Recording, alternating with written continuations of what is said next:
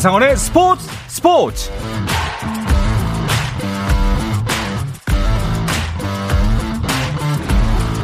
스포츠가 있는 저녁 어떠신가요? 아나운서 한상원입니다. 오늘 하루 이슈들을 살펴보는 스포츠 타임라인으로 출발합니다.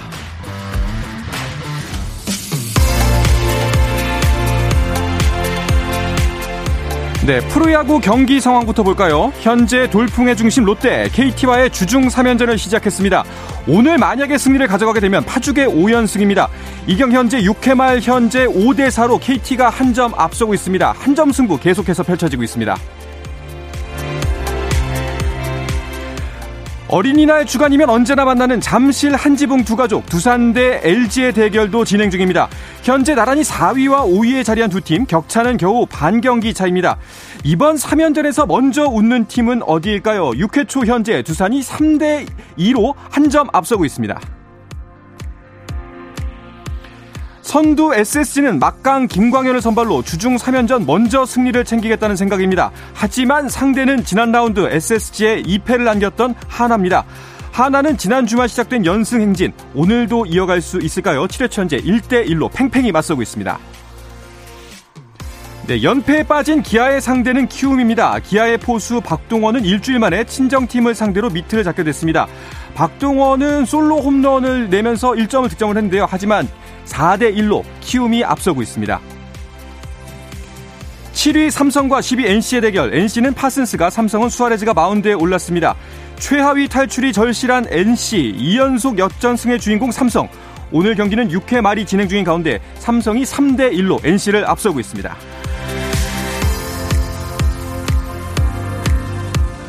네, 잉글랜드 프리미어리그에서 맨체스터 유나이티드가 브렌트포드를 3대0으로 완파하고 토트넘에 승점 2점 뒤진 6위를 유지했습니다. 호날두는 팀이 1대0으로 앞선 후반 16분 페널티킥으로 리그 18호 골을 기록하며 득점 2위 손흥민을 한 골 차로 추격했습니다. 프로야구 NC가 술을 마시고 동료 코치를 폭행한 혐의로 경찰에 입건된 한규식 코치와 계약을 해지했습니다. 구단 자체 조사 결과 한규식 코치가 함께 술을 마시던 용덕한 코치를 말다툼 끝에 때린 것으로 파악됐고, 구단은 사안의 심각성을 고려해 폭행을 가한 한규식 코치와 계약을 해지하기로 하는 한편, 용덕한 코치는 엔트리에서 말수하고 업무에서 배제했습니다. 남자 프로테니스 마스터스 1000시리즈인 마드리드 오픈에서 권순우가 세계 11위인 영국의 캐머런 노리에게 0대2로 져 1회전에서 탈락했습니다. 이로써 권순우는 마스터즈 1000시리즈의 첫 승 기회를 또다시 다음 기회로 미뤘습니다. 네, 미국 프로농구 NBA 플레이오프 2라운드에서는 마이애미 히트가 필라델피아 76어스를 106대 92로 이기고 먼저 1승을 거뒀습니다. 피닉스 선즈도 댈러스 매버릭스와의 1차전에서 121대 114로 승리하고 기선 제압에 성공했는데요. 피닉스의 디안드레 에이튼이 25득점으로 팀 내 최다 득점을 기록하며 팀 승리를 이끌었고, 반면 댈러스는 돈치치가 45득점, 11리바운드, 8어시스트로 맹활약했지만 팀 패배를 막지 못했습니다.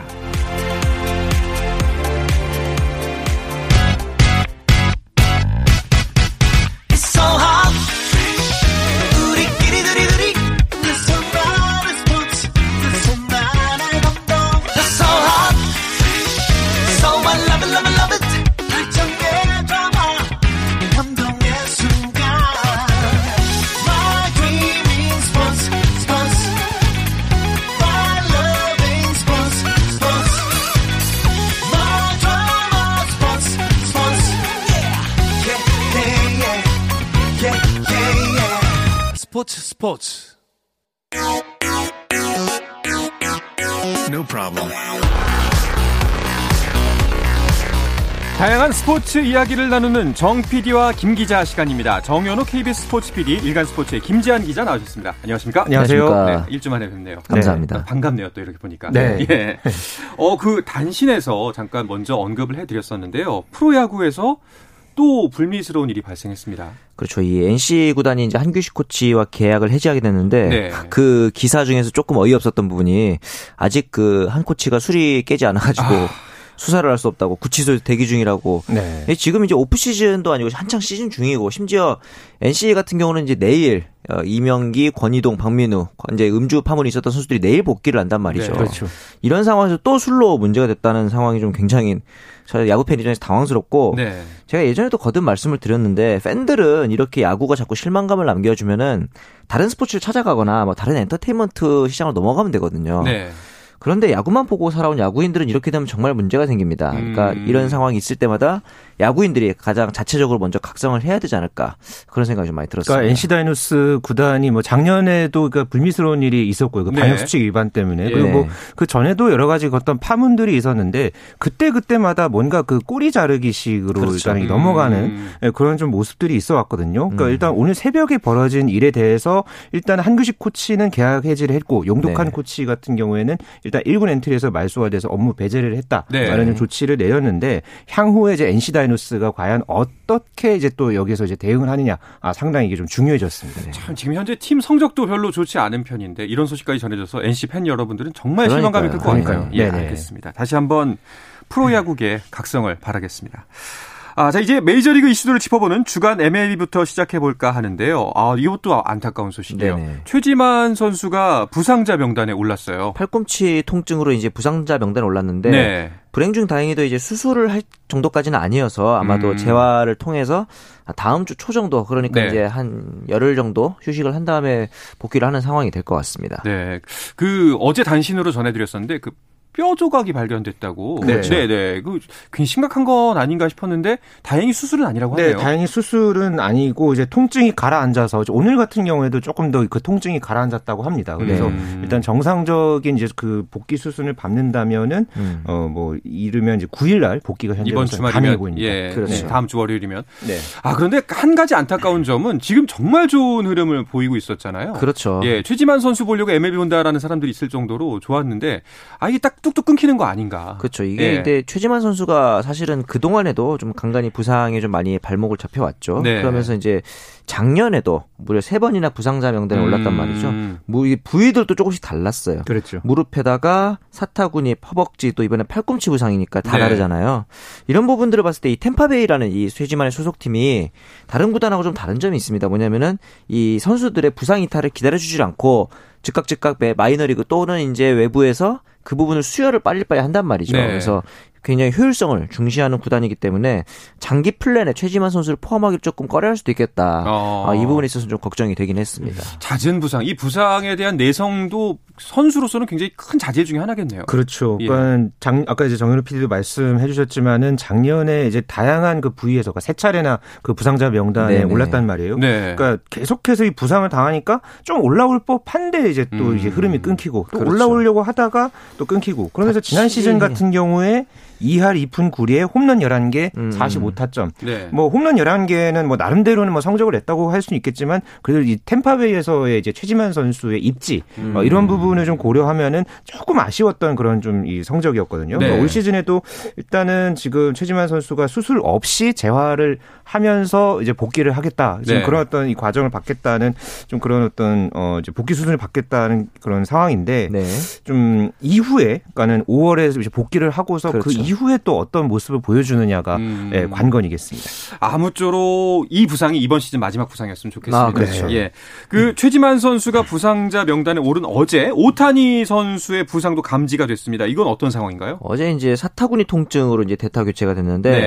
그냥 큰 부상은 아니었습니다. 제가 보기에 사타구니 쪽이 좀 큰 근육이고 예. 경기 중에도 수시로 소위 우리가 말하는 쥐 났다고 하죠. 네. 근육 경련 혹은 이제 근육 미세 이제 파열 정도의 경우는 한 1-2주도 안 걸리거든요. 네. 다행히도 이제 이번 보스턴 레드삭스전 돌아오는 경기에 선발 등판 예정이라고 하니까 파열도 아니고 그냥 단순한 염증 혹은 이제 경련 이 정도였을 것 같고 네. 하지만 오늘 경기에서는 일단 선발 라인업에서는 빠져 있었습니다. 일단은 빠지고 이제 8회 대타로 나와서 타격감을 조율을 했기 때문에 앞으로 이제 선발 등판에 있어서는 큰 문제는 없어 보입니다. 아마 계속해서 네. 정상 등판을 할 수가 있을 것 같네요. 네. 네. 그 오타니 선수 역시 최지만 선수랑 비슷하게 가장 큰 적이 이제 부상이다라는 네. 이야기가 있을 정도인데요. 그동안에도 크고 작은 부상이 꽤 많았습니다. 많았었죠. 그러니까 2018년에 메이저리그에 이제 진출을 하면서 네. 이제 투타 겸업을 이제 하기로 이제 본인이 이제 또 그런 어떤 선언을 했죠. 그런데 네. 또 그 해 말에 그러니까 팔꿈치 부상으로 그 당시 이제 수술을 했었죠. 네. 그러니까 아무래도 이제 타자와 투수, 그러니까 시즌 중에 그것도 이제 계속해서 이제 번갈아가면서 그렇죠. 출장을 해왔기 때문에. 네.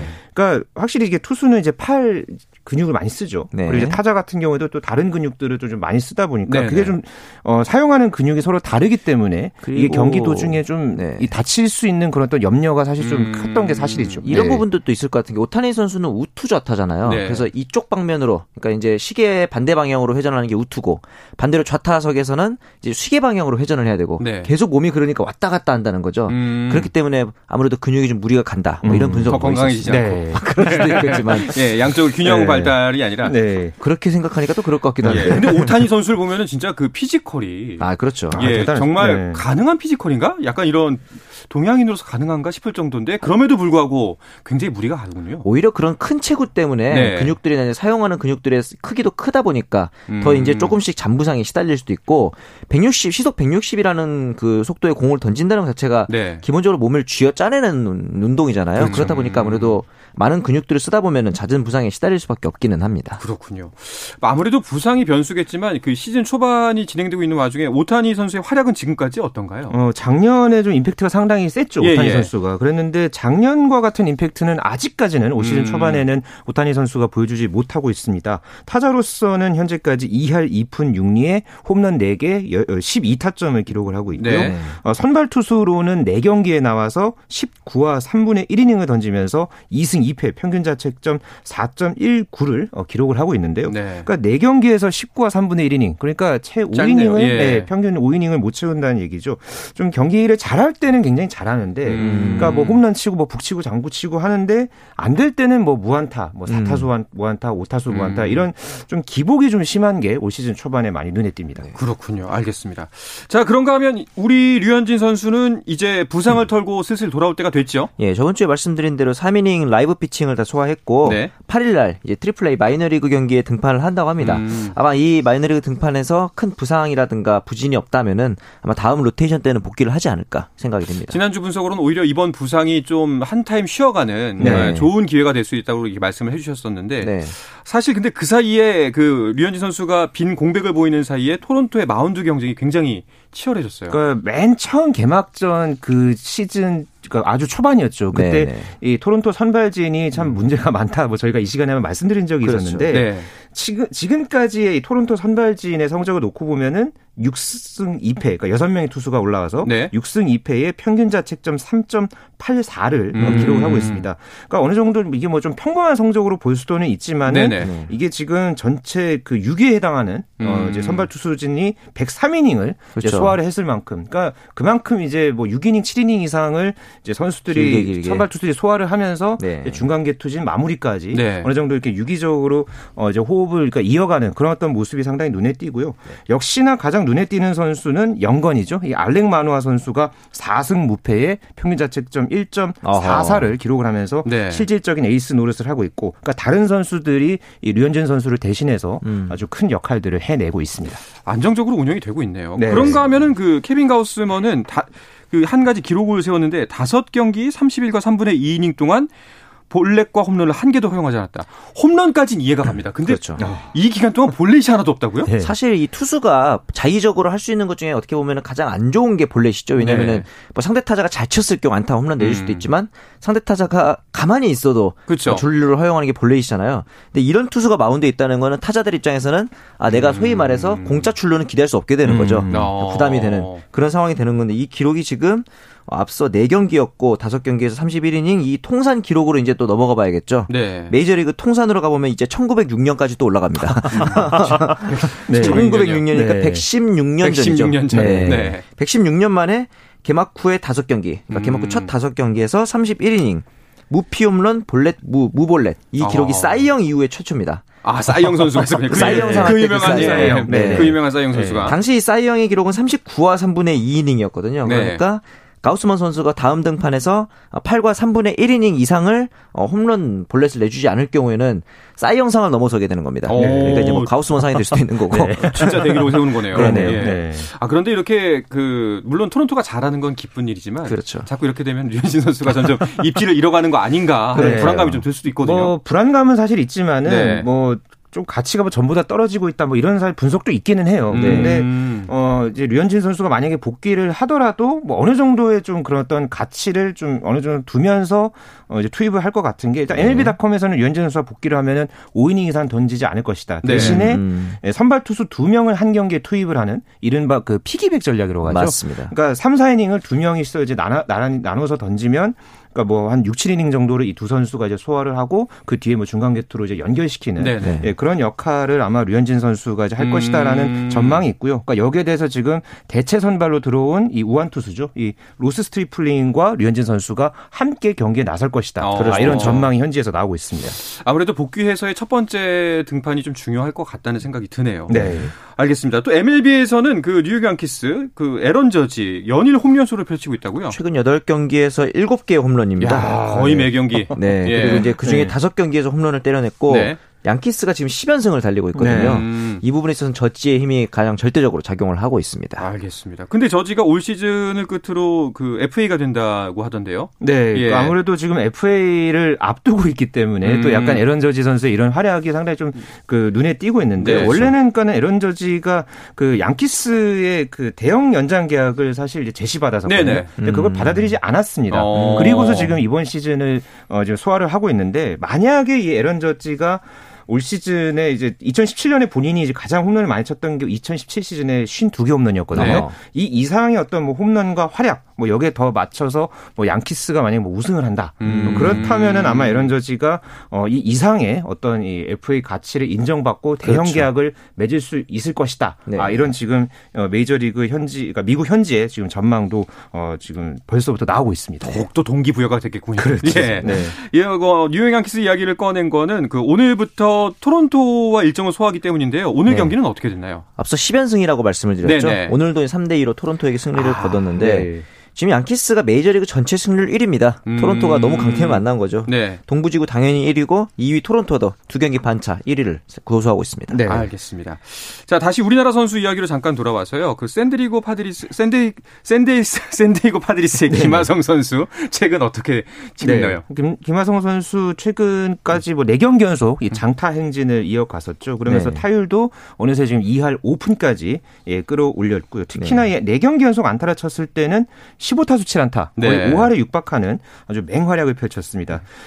이제 어제 경기 같은 경우에는 이제 피츠버거의 경기에서 이제 수비가 돋보였죠. 이 6회에 이제 상대 이제 선수 이제 스스고의 타구가 외야 파울라인 안으로 이제 떨어졌는데 네. 그때 딱 이 3루로 김하성 선수가 이제 커버로 들어가면서 또 이제 재빨리 이제 아웃을 시키는 그런 모습도 인상적이었고요. 네. 또 8회에서는 또 김하성 선수가 또 이 병살타를 연결시키는데 또 중요한 역할을 하면서 네. 공격에 이어서 수비도 아주 큰 역할을 해냈습니다. 네. 잘하겠습니다. 자, 우리 선수들 빨리 복귀해서 또 즐거운 소식 들려줬으면 좋겠네요. 네.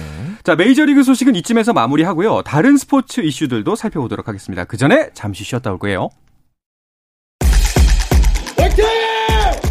화이팅! 우리 화이팅! 우리 화이팅! 짜릿함이 살아있는 시간. 한상원의 스포츠. 네, 어떤 스포츠 이야기도 나눌 수 있는 시간 누르면 나오는 스포츠 자판기 정 PD와 김 기자 함께하고 있습니다. 네. 정연호 KBS PD, 일간스포츠 김지한 기자와 함께하고 있습니다. 지난주에도 한 주 동안 많은 스포츠 이슈들이 있었죠? 네. 펜싱 여자 에페 간판 선수죠. 네. 최인정 선수가 이집트 카이로에서 열린 이 에페 국제 그랑프리 대회 여자부에서 정상에 올랐습니다. 네. 그러면서 여자 에페 개인 세계 랭킹 1위에 올랐고요. 또 골프에서는 KLPGA 투어 시즌 첫 번째 메이저 대회였죠. 네. KLPGA 챔피언십에서 LPGA파인 김아림 선수가 역전 우승을 했고요. 네. 반면에 1라운드부터 3라운드까지 내내 선두였던 김효주 선수가 마지막 날에만 7타를 이루면서 오. 예, 공동 5위로 대회를 마쳤습니다. 그리고 양궁 대표팀이 이제 내일 광주 기아 챔피언스 필드에서 특별 훈련한다는 그런 소식도 아주 흥미를 모았습니다. 네. 야, 그 김효주 선수가 3라운드까지 계속 선두를 유지하다가 네. 마지막 날에 무너지는 거 보면서 진짜 골프는 네. 장갑 벗을 때까지 아무도 모른다. 그러니까 제가 그 예. 현장 취재를 갔었거든요. 예. 그래서 그날 이제 뭐 갤러리들도 한 8,000여 명이 몰렸고 정말 그 김효주 선수의 뭔가 국내 메이저 대관식을 기대하는 그런 시선들이 많았는데 아 근데 그날 바람이 정말 많이 불더라고요. 그러니까 초속 한 6, 7m 바람이 부니까 네. 아무리 김효주 선수가 멘탈을 잡고 이렇게 간다고 해도 계속해서 공이 막 빠지고 실수도 연발하고 그러면서 결국은 이게 이제 뒤집히게 됐는데 뭐 골프는 이제 역사적으로 보면은 뭐 10타차도 뒤집혔던 적이 있었어요. 3라운드 10타차가 4라운드에서 그게 뒤집혀서 역전 우승이 이루어졌던 경우도 있었고요. 하지만은 그래도 김효주 선수가 좀 아픈 일은 있었지만 네네. 그래도 경기 끝나고 나서 또 팬들이 상당히 또 많이 몰려들었거든요. 그 팬들의 사인 공세에 또 일일이 또 화답을 하면서 이 사인을 하는 그런 모습도 봤습니다. 그걸 보면서 또 프로의식도 참 남다르구나. 네. 아, 이런 것도 봤습니다. 네. 그런 정신이라면 분명히 또 좋은 결과가 앞으로 또 있겠죠. 그렇죠. 예. 네. 알겠습니다.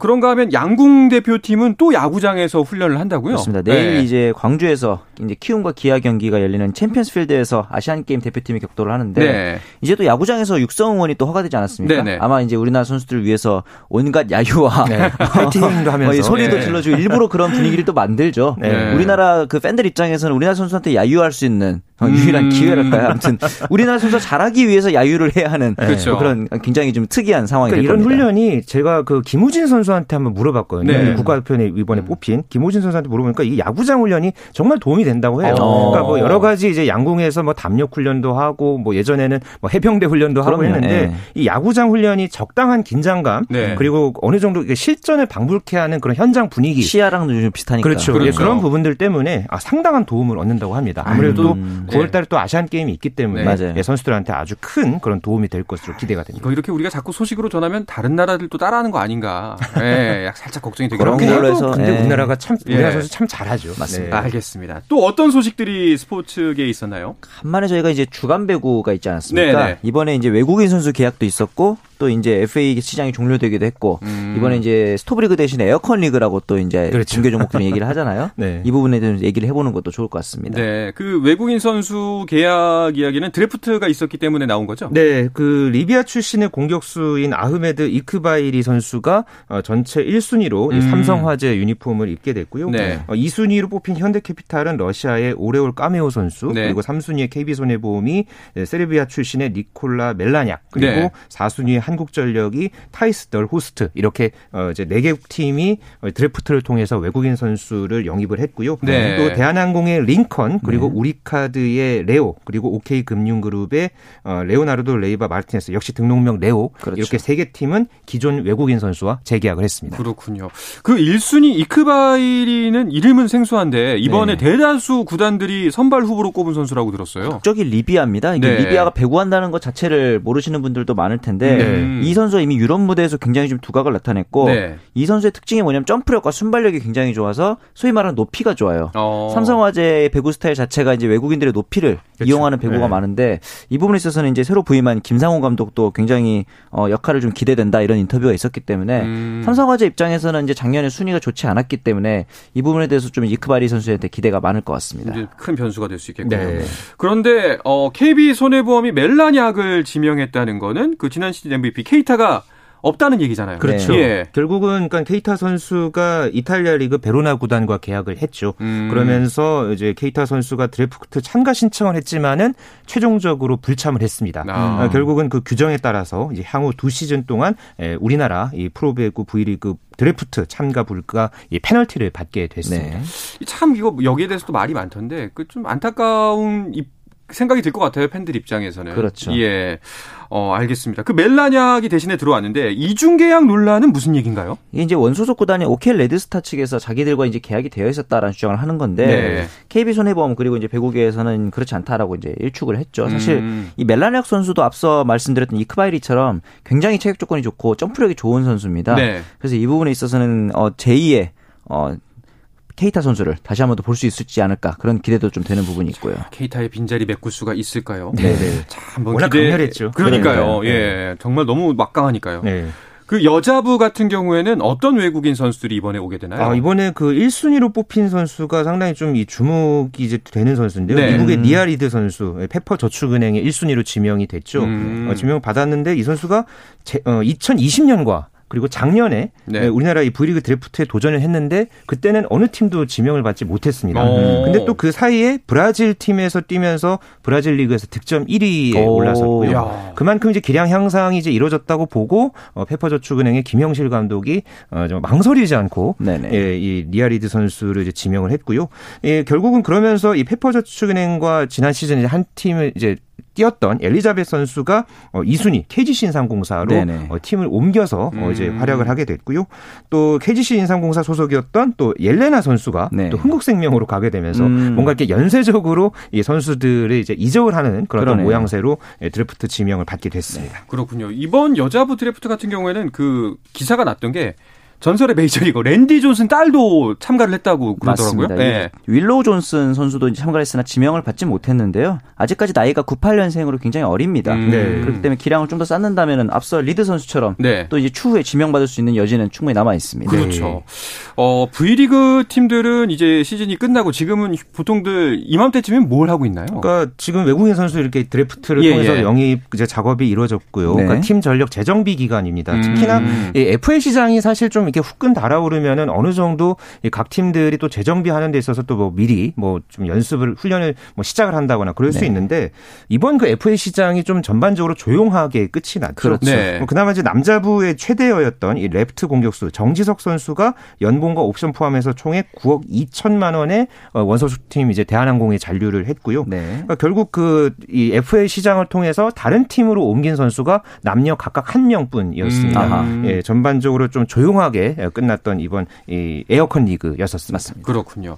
그 국가대표에 발탁된 여자 선수들은 소집 훈련에 들어갔다는 소식이네요. 맞습니다. 이제 VNL이라고 해서 발리볼 네이션스 리그 대비한 훈련이 돌입되는데 네. 어제부터 진천 선수촌에 모여서 세대 교체를 내걸고 이제 시작을 했어요. 김연경, 양효진 이런 선수들이 전부 은퇴를 했거든요. 간판들이 이제 나왔으니까요. 그렇죠. 네. 네. 그렇기 때문에 이번에는 새로운 선수들의 얼굴 도약이 좀 기대가 되는 부분입니다. 그 김연경 선수도 양효진 선수도 이제 없는 대표팀인데 어떤 선수들이 대표팀에 새롭게 이름을 올렸는지도 궁금한데요. 네, 뭐 이다현, 예. 박혜진, 이선우, 최정민, 그러니까 이런 20대 초반의 젊은 피들이 이번에 좀 대부분 이제 대표팀에 뽑혔는데요. 네네. 그러니까 이렇게 되면서 대표팀의 평균 연령이 24.75세에 불과합니다. 굉장히 어려죠. 그러니까 30대 선수가 단 3명, 그러니까 김희진, 염혜선, 또 황민경 선수 이렇게만 뽑혔고요. 네. 그만큼 이제 세자르 새 대표팀 감독이 또 이 젊은 피를 통해서 또 어느 정도 좀 성과를 보여줄 수 있는 그런 어떤 좀 모습을 보여주기를 좀 기대를 하고 있습니다. 자, 세사르 감독에 대한 우리들의 또 믿음도 있잖아요. 맞습니다. 그렇죠. 네. 새로운 선수를 대거 발탁했는데 그 2022 발리볼 네이션스 리그는 어떤 일정으로 진행이 되는지 간단하게 짚어주시죠. 5월 31일부터 해서 이제 7월까지 열리는데 이 VNL이 중요한 이유가 파리올림픽에서 랭킹을 따내야 되면 10위 네. 안에 들어야 진출할 수 있는데 현재 우리나라 14위예요. 그렇기 때문에 이번에서 좀 좋은 성적을 내야 할 것 같습니다. 네, 잘 알겠습니다. 자, 이 이야기를 끝으로 이번 주 정 PD와 김 기자는 마치겠습니다. 정연호 KBS 스포츠 PD, 일간 스포츠 김지한 기자와 함께했습니다. 어떠신가요? 두 번째 시간인데. 아, 오늘 그래도 숨가쁘게 달려왔지만 네. 아주 재밌게 했습니다. 그러니까요. 네. 확실히 두 분은 좀 여러 가지 소식을 한꺼번에 전해 주실 수가 있으니까 누르면 나오잖아요. 어떤 종목이 되지 간에. 자판기. 예, 그래서 굉장히 재밌는 것 같습니다. 네. 자, 다음 주에 다시 또 뵙도록 하겠습니다. 오늘 말씀 고맙습니다. 감사합니다.